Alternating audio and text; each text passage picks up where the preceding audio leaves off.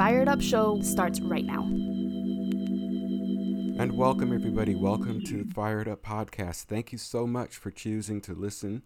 As always, I appreciate it. And uh, hopefully, we can bring you information uh, that can help you understand our political system here in the United States. So, let's let's get um, some housekeeping done before we get started with the news of the day. Uh, as usual, and as always, we give you our COVID update uh, in the U.S. here, we have 83.9 million cases have been reported. Uh, 1 million 4,000 people have died from the disease, and 584.3 million people have been vaccinated against the COVID 19 uh, pandemic here in this country. Um, Want to give you, and we're going to spend this edition uh, talking exclusively about the events that happened and what's been going on since the 24th of May. So essentially, there's uh, one more set of numbers that I want to give to you, and they are uh, 21 and 19.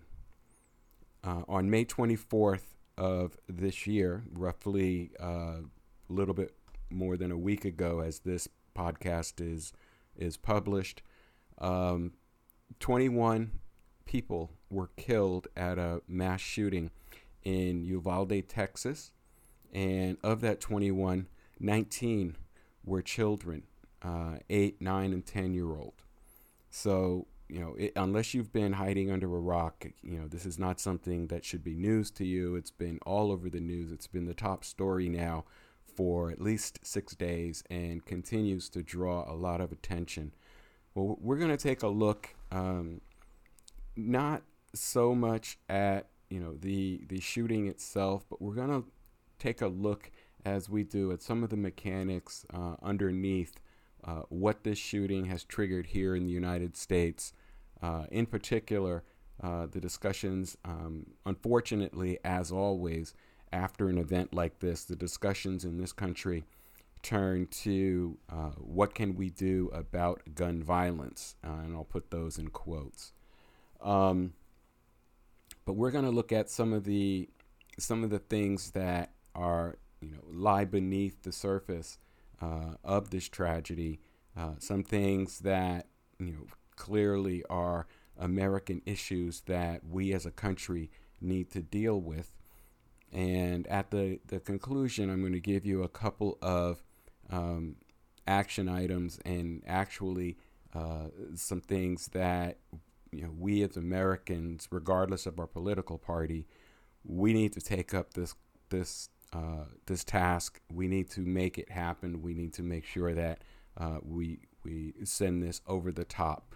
So let's let's start off and and as I said, uh, on the 24th, uh, an 18 year old gunman who, uh, on his 18th birthday, uh, went to a gun store in uh, Uvalde, Texas, and purchased two AR 15 rifles.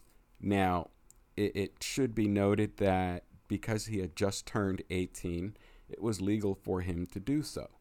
Uh, which, you know, we'll, we'll get into the discussion on purchasing guns and age and so forth in a few minutes.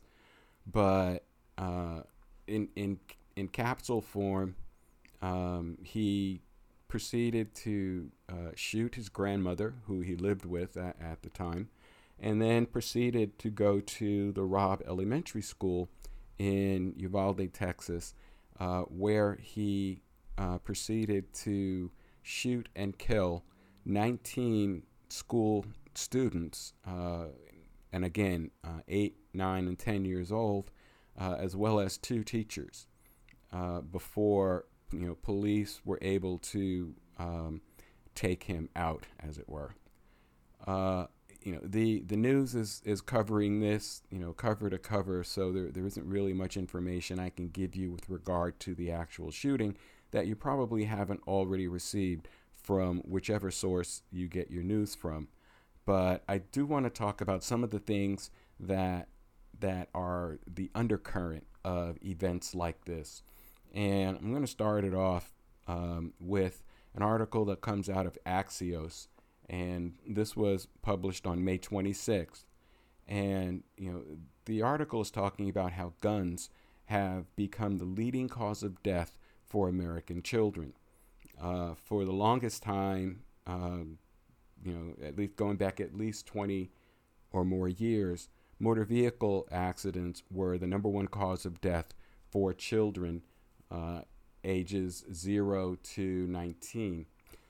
Now, according to data from the CDC, and for the first time in 2020, uh, firearms became the leading cause of death for kids ages 0 to 19.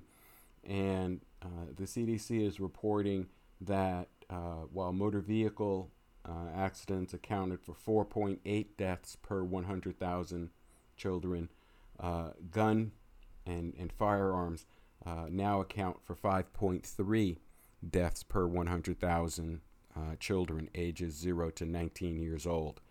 Um, and that number, the, the firearms number, had been steadily increase, increasing since about 2014, and as I said, finally overtook motor vehicles uh, in 2020. And now, you know, it exceeds the number of children killed in car crashes uh, by, you know, almost uh, three per 100,000 uh, deaths in this country. And you know, this article, which came from Axios, uh, show you know talks about why uh, it matters, and and pretty simply, it says the firearm death rate among children is steadily rising as more kids are involved in gun-related homicides like Tuesday's mass shooting in Uvalde, Texas, as well as suicides and accidents. And it, it breaks it down and says, you know, nearly two thirds of the 4,368 children up to age 19 who were killed by guns in 2020 were homicide victims. Motor vehicle crashes, formerly the leading cause of death for kids one and older, killed nearly 4,000 children. Uh, it, it cites the statistics from the CDC that says male youths were significantly more likely to be killed by guns, while vehicle crashes claimed more females. There was also a stark racial disparities.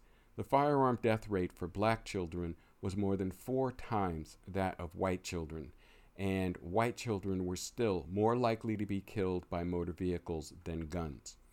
And it uh, talks about the areas of the country uh, that that had the highest firearm death rates, and uh, should not be too much of a surprise that Washington D.C had the highest firearm death rate, followed by Louisiana, Arkansas, and Mississippi. And uh, again, per 100 um, per 100,000 deaths, uh, Louisiana was at 12. Ar- um, Alaska was at uh, just under 12. Mississippi was 10.9. South Carolina 9.9, Arkansas 9.8, Kansas 8.9, Indiana 8.7, Kentucky 8.6, Missouri 8.5, Alabama 7.8. Uh, and those were the leaders uh, in in the country. Uh, as I said, the CDC has produced a study about this. You can find it going to their website and searching for gun deaths among children. And you know, in in some of the the features they're saying here is, you know, as the progress made in reducing deaths from motor vehicle crash, crashes shows, we don't have to accept the high rate of firearm related deaths among U.S. children. Uh, the study noted that while the National Highway Safety Administration could take the lead addressing road traffic fatalities, firearms are one of the few products whose safety isn't regulated by a dedicated federal agency. Uh, it and I put a pin in that because I'm going to come back and talk about that. Uh, it has taken 20 years to build a database of firearm-related deaths that includes data from all 50 state, states. Uh, the researchers uh, noted, and the bottom line. School shootings have become tragically common in the U.S., but constitute only a small fraction of gun deaths among children. So I, I want to come back to that point uh, on the fact that there is a federal agency that is responsible for uh, uh, overseeing and regulating and forming you know policies and laws regarding traffic safety and motor vehicle safety, but there is no corresponding federal level agency that addresses the issues of uh, firearm safety, uh, firearm fatalities, and and so forth. Uh, and that is, from a political standpoint, that's very telling, uh, because gun deaths account for so many deaths in this country. I believe the number is well well in excess of forty thousand people a year died in you know firearm related uh, fatalities. Um, and yet there is no federal level agency that has any oversight into the safety, the the application, the use of, and etc. cetera, et cetera, with regard to firearms. Now, you know, you can, you know, clearly you can understand, given the strength of the the gun lobby in this country, uh, most notably the NRA, National Rifle Association, and you know the the amount of influence they have over you know the political leadership in this country, particularly in the the federal House and Senate. Uh, why that number really should not be a surprise. Uh, there's no one guarding the the the chicken coop, in other words.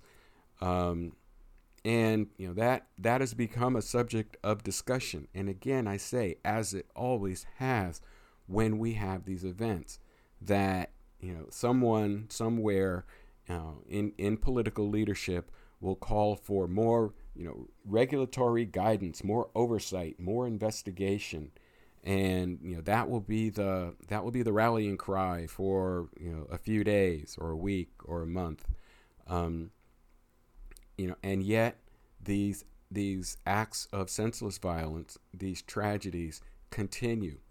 Uh, in in 2020 alone, we've had some 27 uh, mass shootings, um, most of which involved uh, something to do with schools, and you know it, it's it, since Columbine, which you know believe it or not was more than 15 years ago We've had over 200 of these events. Uh, and, and as a side note, when I was doing my research, it was something I found that, that shocked me is that there is uh, data that reports on um, mass shootings going back into the 1890s. So this is not a new phenomenon in America.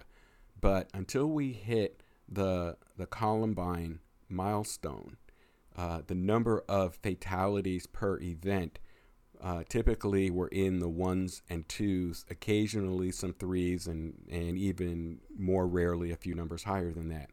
But you know, it, it's it's when we get to Columbine that we see the the shift in uh, severity and in tragedy uh, of these mass shootings, and you know, it it is uh, telling for this country that, you know, after this watershed event at this high school in Colorado, uh, that the action level taken by the United States uh, really is much the same as it is today, or, or as we've seen at least up until this event in Uvalde uh, where you know there's there's outrage, there's call for action, there's you know political speeches made, and you know they always usually start with thoughts and prayers. And I'm so doggone tired of politicians standing up and telling us they they're giving their thoughts and prayers to the victims. Um, I agree with what I heard on on one of the newscasts uh, where you know someone said, "Let me see you get down on your knees right here, right now." and and pray for those students. You know, I, I think we are getting tired of, you know, these words because they are they are bandied about so much that they are losing if they have not already lost uh, their meaning and their relevance. Uh, but but I, dig- I digress. That that's a different subject for a different show. Um, the the idea that the mass killing of our children isn't enough of an event to spur our political leaders to action is really at the heart of what I want to talk about today. Uh, I am, you know, very much with the majority of this country. And when I say majority, I'm talking about 88% of the American population, not Democrats, not Republicans, not independents. 88% of the country is in favor of enacting some forms of common sense regulation to to address these these tendencies for these high victim count shootings. Now, for those of you who are about to grab a hold of your your Second Amendment paper and and start, you know, railing about you're not going to take my guns. No, um, I actually believe in the Second Amendment. All right. What I don't believe in is an uncontrolled Second Amendment or a lightly controlled Second Amendment. Uh, and, and particularly when it comes to these so called uh, automatic rifles, these so called uh, you know, auto, uh, weapons of war, um, high, high count magazines, and so forth. These are designed solely to kill people in high quantities. Um, an AR-15 or you know a, a similar automatic rifle or semi-automatic rifle it is not a hunting weapon. It, it, the the purpose of that is to project a high volume of bullets in rapid succession to take out a human target. Uh, period. Full stop. And you know while that's this has become you know the the first rifle that people who are going to buy guns for the first time will look at. Um, and and I should caveat it to say that uh, you know AR style rifles are you know m- less than one percent of the weapons of choice for these mass shootings. The overwhelming majority of them are pistols, are handguns. All right, so you know let let's get that out of the way before the arguments start coming in. But be that as it may, you know, we are a, a gun crazy society. According to statistics that I found, in this country, there are over 400 million guns in this country. Now, keep in mind, there's only about 337 million people from you know from from cradle to grave in this country. So you know we have the highest percentage per capita of gun possession of any country in the world. Um, there was a, another article that came up that gave some more good statistics. Um, you know, and and it too said, uh, and and this was uh, a factual look at guns in America, and this came from the gunsinamerica.com website. So, 44% of U.S. households own a gun. All right. 393 or, or close to 400 million guns are owned by U.S. citizens. And I'll, I'll side note that to say that's that they know about. There's this phenomenon now called ghost guns, which is, is a whole different wrinkle. 57% of felons, and this is again according to the U.S. Department of Justice and on this website, uh, are more afraid of an armed citizen than a cop. Um, so if you've got that going for you. Guns used in self defense 25.3 million Americans, 31% of gun owners, have used a gun in self defense. In nearly 82% of these cases, the gun was never found or never fired. All right. And according to the National Research Council study done during the uh, presidency of Barack Obama, guns are used for self defense between 500,000 and 3 million times every year. Uh, that translates to 1,369 to 8,219 times every day. Uh, because many cases of self defense are not reported to the police, the real number may be on the higher end, and I would tend to agree with that. So here's another myth that uh, we can debunk uh, with fact uh, criminal acquisition of guns. Uh, the article talks about politicians will often talk about the quote gun show loophole and make it seem as if that was a primary source of guns being used to carry out crimes in America today. However, a U.S. Department of Justice survey of prison inmates who had used a gun to carry out their crime found that only 0.8% of criminals purchased their gun at a gun show. A similar study carried out in Pittsburgh found that nearly 80% of criminals caught with a firearm were not the legal owner of that gun.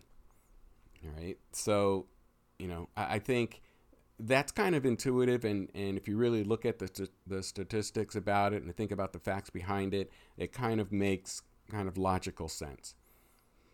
Um, while the number of guns manufactured in the us each year has increased dramatically the homicide rate has continued to fall at the same time. So more guns are being produced fewer people are uh, dying uh, because of gun violence and you know, another statistic that the article reports talks about concealed carry. And analysis of FBI crime statistics found that while U.S. counties that adopted concealed carry laws saw a reduction of uh, murders by 8.5%, rapes by 5%, uh, assaults by uh, 7%, robberies by 3%. Um, and 94% of the mass shootings have occurred in what are known as gun free zones. So the boundaries don't seem to make a difference. Uh, you know, so we we're talking about guns, but I also dug in to look at what about uh, you know hand handguns versus rifles, and you know, the article also provides some stats on uh, U.S. rifles. It says whenever people start trying to ban guns, quote, assault rifles, close quote, such as the AR-15, are usually where they start. However, the number of homicides committed with rifles in the U.S. is very low. There are approximately 20 million rifles in circulation in the U.S. today, yet they only accounted for 364 murders uh, in 2019 that is uh, one murder per 55,000 rifles owned. Um, you are the I found this interesting. You are nearly twice as likely to be murdered by being punched or kicked than you are from being shot by a rifle. Um, and it gives some statistics. Fists, hands, and feet accounted for 600 murders, and I guess this is still the 2019 data. Knives, 1,476 murders clubs, hammers, and bats, 397 murders. Falling from stairs, 1,307 accidental deaths. Falling out of bed, 650 accidental deaths. And uh, again, um, data from the FBI and you know, rifle homicides in 2019 were 364. So, you know, you'll you'll hear gun advocates talking about how you know the the gun violence in this country is not a big issue. Um, I would argue that uh, depending on a who you're having that discussion with, uh, for example, if you're having it with uh, someone who lives in Uvalde, Texas, you're probably not going to get very far with that argument uh, right now or if you know they live in Sandy Hook, Connecticut, or if they live in Columbine, or I'm sorry, in Colorado, or if they live in Aurora, Colorado, or any one of you know dozens and dozens and dozens of other locations. Uh, it, it is like many things subjective as to who you're having the conversation with. Uh, so here another thing they were they were illustrating in this um, the average school shooting, and this is from Statista, the average school shooting lasts just 12 minutes, every second of response time saves lives. Now, put a pin in that for a second and we can talk about why the police waited 40 minutes before they went into the classroom to take out that shooter. Uh, how do police compare with armed citizens in this aspect?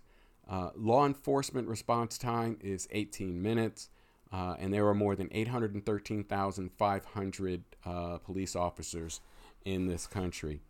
Armed citizen response time immediate, they're already on site. Size 81.7 million armed citizens, and that's uh, calculated by multiplying a 32% gun ownership rate times 255 million adults, or you know, or the population size of a few years ago. So, a little bit of two sides of the argument there. However, it doesn't really um, soften any of the blow that you know we we've seen and we're feeling as a result of the shooting in Texas, uh, or the the shooting of 10 individuals in Buffalo, New York, uh, whose only trouble was that they were all in the same supermarket that the gunman decided to go into, and uh, truthfully, that they were all black. But it's not my intention to turn this into a, a racial discussion. This is uh, about you know the killing of children in schools, where by all expectations we should expect that you know they are safe every day. So getting back to the the numbers, uh, there was an article that I found on Snopes.com uh, that uh, goes into how many U.S. school shootings have taken place in 2022, and you know, as they say, it really is dependent on who you are getting your numbers from. Um, on social media, according to the article, some claim the number of shootings up to uh, to Uvalde was uh, around 30. Uh, but they report that in actuality, the numbers vary depending upon how one classifies a school shooting. And by the way, a, a mass shooting is defined by, you know, by federal standards as a shooting that uh, in, in injures or kills four or more people. So, you know, just kind of put that in as a frame for what we're talking about. Um, according to Education Week, uh, they had recorded 27 school shootings so far in 2022 uh, with injuries or deaths, uh, including the most recent one in Texas. They counted a total of 67 injuries and deaths, which included 27 people who were killed so far this year. Uh, 24 of the deaths were children, and three were adults or school employees. Um, the criteria of the the shootings were incidents where a, firearm was discharged, where any individual other than the suspect or perpetrator had has a bullet wound resulting from the incident that happened on K through 12 school property or on a school bus that occur while school is in session or during a school sponsored event. Uh, and again, Education Week noted that this database doesn't track cases in which only shots were fired, uh, sorry, in which the only shots fired were from a school resource officer or individuals who were authorized to carry guns and did so in an official capacity, like a police officer. The organization also did not track suicides or self inflicted injuries. Uh, according to uh, Everytown for Gun Safety, a nonprofit group advocating for gun control, the year so far has seen at least 77 incidents of gunfire on school grounds, resulting in 14 deaths and 45 injuries nationally, not including the most recent one in Texas, so we'd have to increase that by a total of 21. The criteria were broader than those of Education Week. Uh, Everytown said it tracked every time a firearm discharges a live round inside or into a school building or, on or onto a school campus or grounds as documented by the press. Incidents in which guns were brought into schools but not discharged were not included. Uh, the Center for Homeland Defense and Security, and again, this comes from Snopes.com, The Center for Homeland Defense and Security reported that the largest number of shooting incidents at K 12 schools following the definition of each and every instance a gun is brandished, is fired, or a bullet hits school property for any reason, regardless of the number of victims, time of day, or day of week in 2022. The center tracked two instances of an active shooter situation and 136 instances with a non active shooter. Uh, and they say we should note that an active shooter, in quotes, according to the FBI, is, quote, an individual actively engaged in killing or attempting to kill people in a populated area. With the Center for Homeland Defense and Security's broader criteria, which includes simply brandishing a gun or a bullet hitting school property, the overall number of uh, incidents was automatically higher. Everytown noted that mass shootings like the one at Sandy Hook and more recently uh, at Robb Elementary in Texas represent less than 1% of overall school gun violence incidents, but account for a disproportionate share of the overall deaths and people wounded in school violence. They added that common incidents of gun violence involved specific individuals, arguments that escalated, acts of domestic violence, uh, parking lot altercations, and robberies, where the school was an unfortunate backdrop. Uh, in terms of overall mass shootings, including those that took place in school settings and elsewhere, the Gun Violence Archive, an independent data collection organization, recorded 214 incidents in 2022 alone. And in you know in some various databases have recorded different numbers, based on how broadly they defined, quote, school shooting, which could range from incidents where gunfire erupted on school property but no one was hurt, to incidents where people were killed or injured from an active uh, shooter uh, situation. So, you know, we, we see that the, the definitions of uh, school mass shootings uh, the definitions of active shooters, the definitions uh, that are used to categorize the victims, uh, all vary widely. However, the, the bottom line, uh, as with any uh, mass shooting event, is the, the human tragedy that occurs. Um, you know, as, as a father and grandfather, you know, it, it I am extremely upset with you know seeing this violence time and time again uh, not just school shootings, but you know the the young man who went into a church uh, and and prayed with the parishioners and then took out a gun and killed uh, eleven of them. Um, you know, of course the uh, the shooting at the high school in Florida, um, the shooting at you know just many places, the the shooting in Buffalo. Uh, you know, of course, we've got Columbine. You know, the the other sh- mass shooting in Colorado around the same time was at the movie theater in Aurora.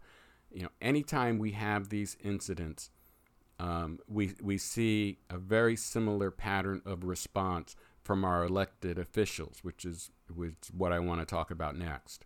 Um, in in every aspect, in my opinion, uh, the responses are uh, too little um, and are, are really uh, more illustrative of you know platitudes to to soothe the collective conscience you know of of the American people rather than as a more definitive call to action on what we can do. Time and time again, we have seen you know bills proposed in in Congress, and and this time in in the the aftermath of this shooting is no different. That call for you know some levels of you know uh, tighter gun control, some levels of common sense, you know safety precautions, um, background checks, uh, elimination of high capacity magazines, you know all of these things that are proposed and then end up going nowhere, primarily through the efforts um, of the the gun lobby in this country, who work extremely hard and spend you know millions and millions and millions of dollars to divert uh, elected officials away from enacting any kind of substantive uh, gun safety legislation in this country. You know, the one of the things that you know I, I, I read about while I was doing the research is Australia had a mass school shooting, uh, and, and, I think it is categorized as one of, if not the largest uh, school shootings uh, in in the world. And you know, the Australian people basically said that's enough. They enacted legislation that banned uh, assault type weapons, that that banned um, you know handguns and, and and other types of shooting weapons, and they have not had uh, another similar incident since then. And I believe that legislation went through in 1986. So, you know, it, it points out that if the will of the people uh, are galvanized enough and focused enough and unified enough that substantive, you know, gun law changes can in fact occur. Now, caveat that with the United States is not Australia. Um, Australia, even before the legislation, did not have the per capita count of of guns that the U.S. did or does, and you know, clearly the overarching uh, sentiment in the United States uh, with regard to guns is much much different than it is in other parts of the world. Uh, and you know a lot of questions that come to the U.S. from you know other countries uh, seem to revolve around why are guns so prevalent in this country. Now, I am I'm not a psychologist, and I, you know, I can't provide a clinical answer to that. However, you know, this country is, you know, definitely obsessed with firearms. As I said earlier, we have, you know, uh, 120 guns for every 100 people um, in this country. And, you know, it, it just is part of the, the who we are. You know, maybe it's the out the the legacy of the Wild Wild West. Who knows? You know, I'm I as I said, I'm not qualified to get into the deeper psychology of gun ownership in this country. However, um, I think the the people of this country, you know, need an event like the shooting in Texas to kind of galvanize and unify uh, the collective spirit in order to move the kind of social change that's needed uh, to address the the uh, the firearm violence problems we have in this country.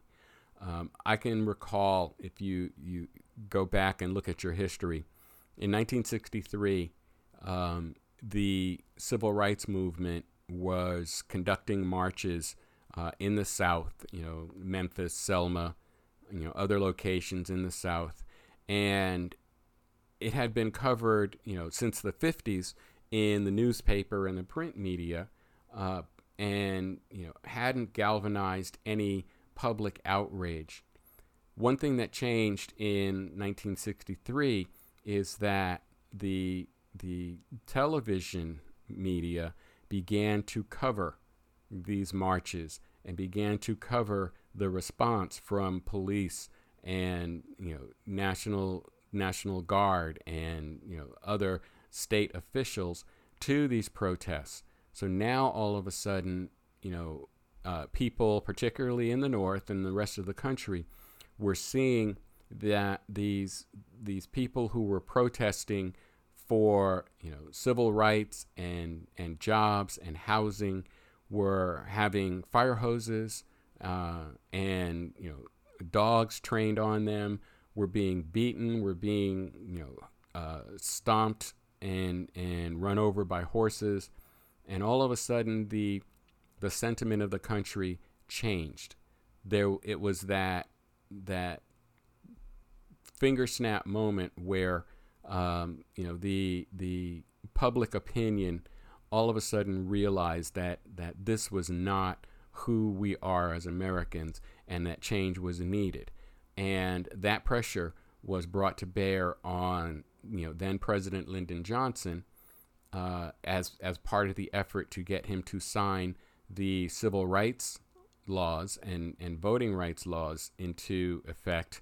And while he initially was not uh, interested in in doing that, when he saw the public outcry, when he saw you know Americans being beaten and hit with fire hoses on full force, and you know we're not just talking men, we were talking men, women, children, elderly people uh, being literally washed down the street with a fire hose on full force being aimed at them, uh, that the political system had to bow to the will of the people.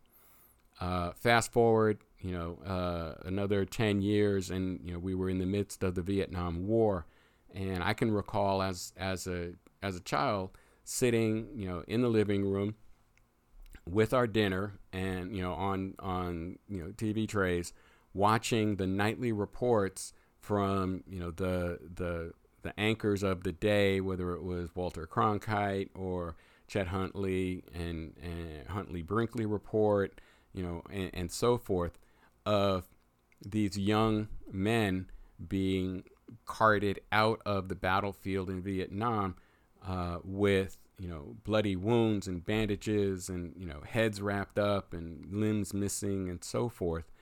And that galvanized other young people uh, to, to energize their anti war movement, which ultimately uh, pressured the government, uh, particularly uh, President Nixon, to, to end the Vietnam War.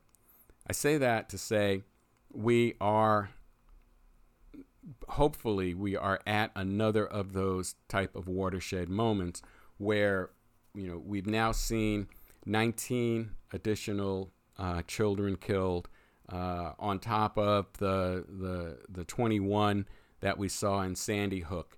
And you know the the people the the young people that were killed at Columbine and the young people that were killed uh, in in Florida in the high school there. Um, I think you know there is there's something of a sentiment that may be growing in this country that says quite simply enough is enough. That you know change needs to come. We need to do things differently.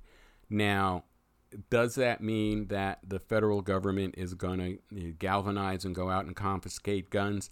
No i don't think so. Um, the american people do not uh, want uh, or or won't uh, willingly give up their guns um, just because people are dying, and that includes children, again, in my opinion.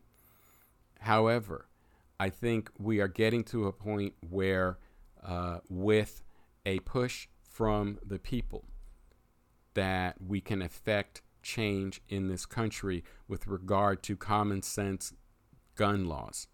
Um, and that that's what I want to talk about next if we're gonna you know be talking about mass shootings, um, we can expand it beyond just school mass shootings. Uh, and you know, I, I want to give you one more set of statistics to to process with this.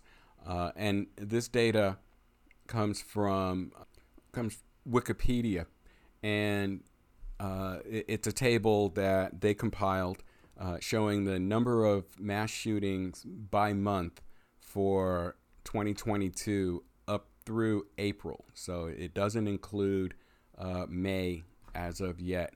But in the first four months of this year, according to Wikipedia, there have been a total of 202 mass shootings. And remember how we defined what a mass shooting is.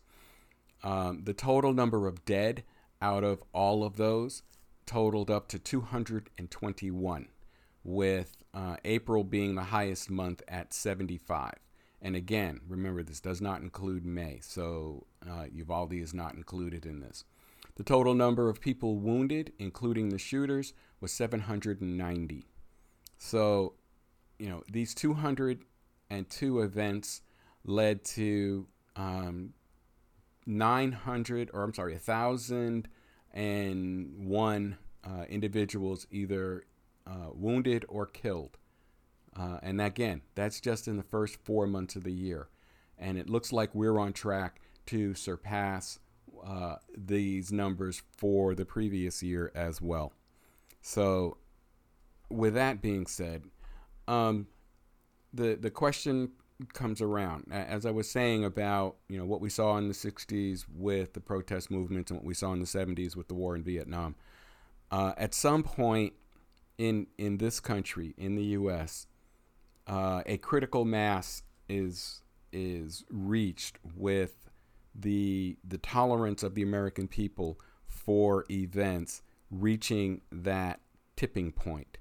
Uh, it feels to me like we are at that tipping point or or very close in proximity to that tipping point. Uh, more and more uh, after this event, um, there are you know a, more messages and more uh, you know tweets and TikToks and and Instagrams and chats and and all of this on uh, Facebook pages and so forth, where the the overriding theme is uh, we've had enough, and you know perhaps that energy is building to where we can see another transition point like we did in 1964, like we did in um, 1973, you know, and and so forth, where the the country is going to speak to its elected officials with a more unified voice to say, you know, we need actions. You know, we need to do uh, what is necessary for gun safety in this country. Uh, as I said, it is highly unlikely, given given the the uh, affinity of the American people for their weapons, uh, that you know any kind of large scale seizure of weapons or surrender of weapons uh, is not likely to happen. However, we can affect and reduce the number and severity of these these incidents in several different ways, in many different ways through other means. Um, and you know, I, have already named a few. You know, um, there is a bill uh, moving through Congress now, uh, actually moving through the Senate now, uh, which is H.R. 8, uh, which includes, among other things, a requirement for a universal background check so that everyone who is purchasing a weapon will have a background check and look for uh, things that might preclude them from owning uh, a, a weapon.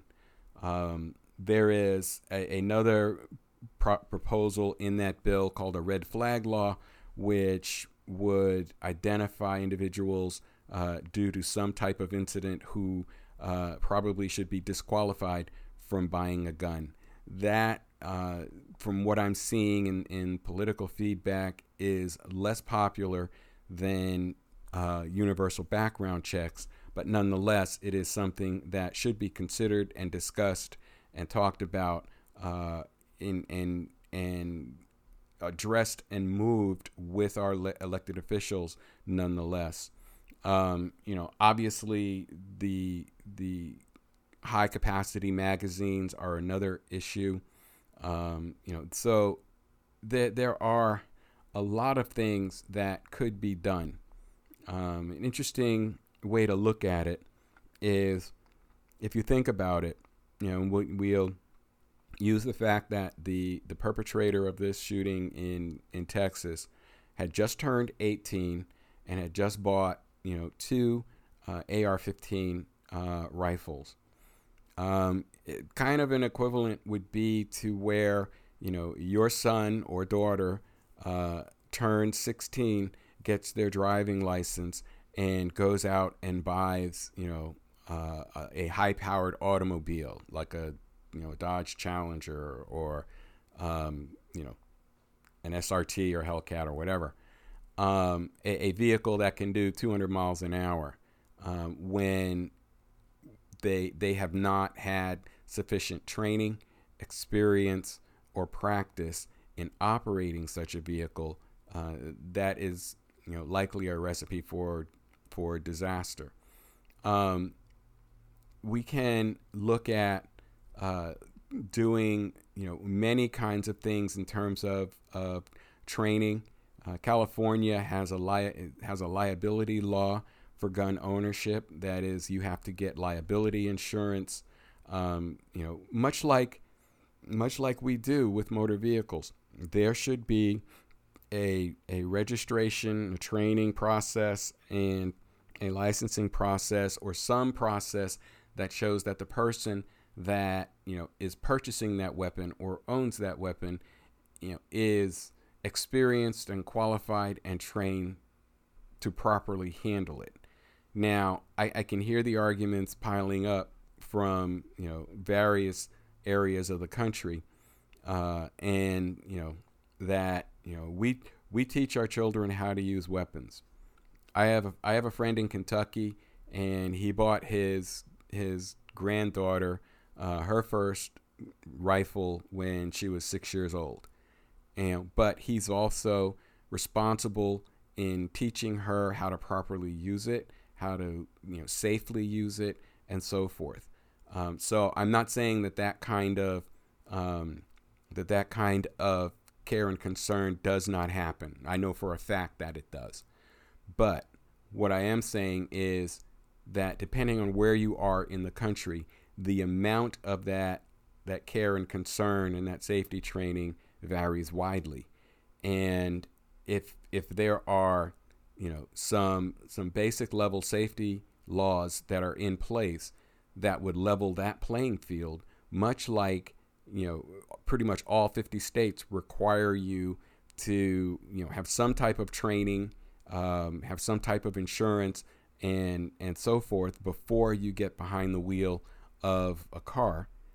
Um, then you know the the ultimate end would be that you know we would have a safer society again in my opinion so as i said at the top while i support the second amendment I also support and advocate for some common sense um, guardrails on you know what uh, you can do with that Second Amendment.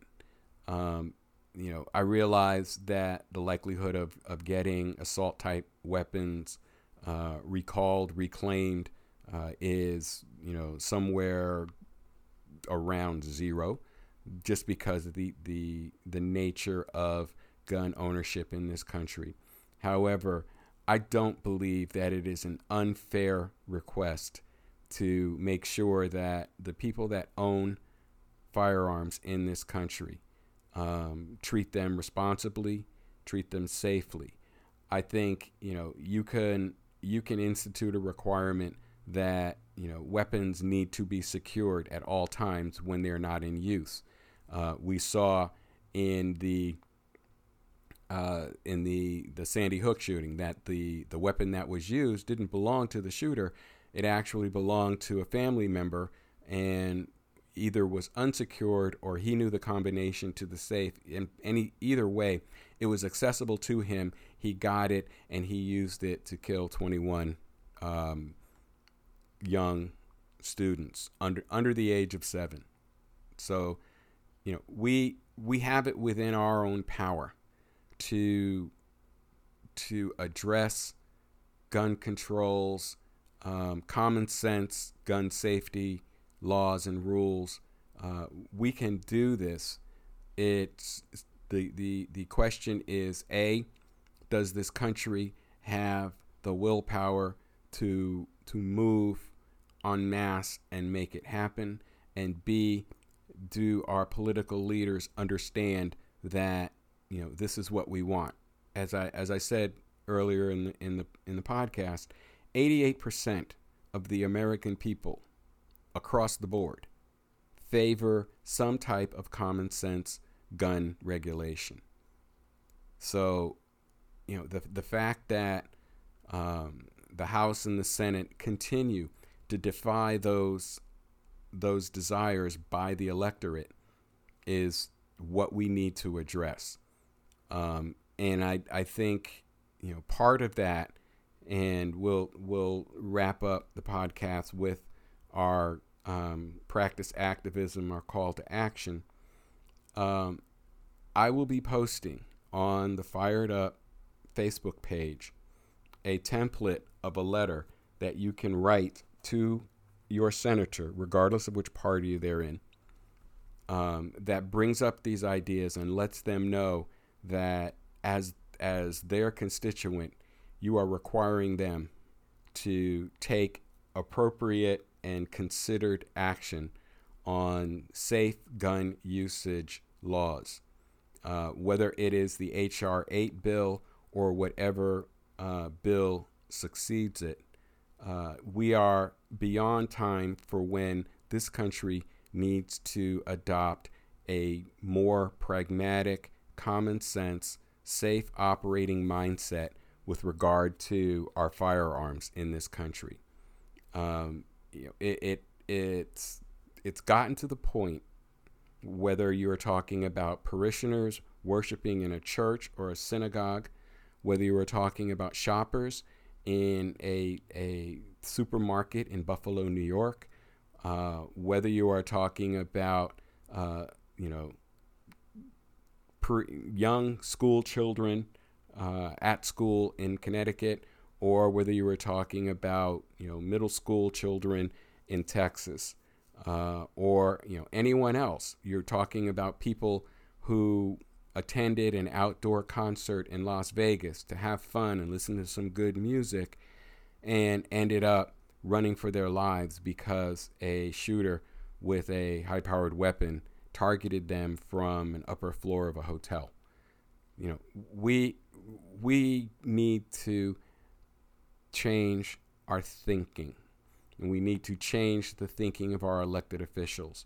So if you go to the the Facebook page which is facebook.com slash fired up radio, you will see, along with the information about this podcast, you will see a, uh, a draft letter that you know I've put together that calls on our senators to take effective action at some common sense gun control laws. So I'll, I'll put that out there. Um, we'll see if, if that catches hold and gets any traction. Um, but you can you know you can edit it um, to address to your uh, senator uh, and use it as a template if you want to write other letters to other elected officials, whether it's your your state senator, your state representative, or your congressperson in Washington D.C. Uh, so, you know, maybe we can start a movement. Uh, I'd like to see us try. So, you know, I, I, again, as a father, as a grandfather, I just can't stomach another um, site of a school with, you know, a wall of flowers and pictures of children planted out front. Um, we need to get past this. This is something we need to do. So we'll wrap on that note. Thank you all for tuning in. I appreciate it. Sorry if I got a little bit ranty, but let's, you know, let's make a change. Let's get some change happening. All right. In the meantime, please stay safe. Uh, please make sure you're protecting yourself, you know, from the COVID situation out there. Uh, and I will look forward to posting another show in seven days. Have a safe weekend. Hopefully, everything stays calm, and we'll talk again next week.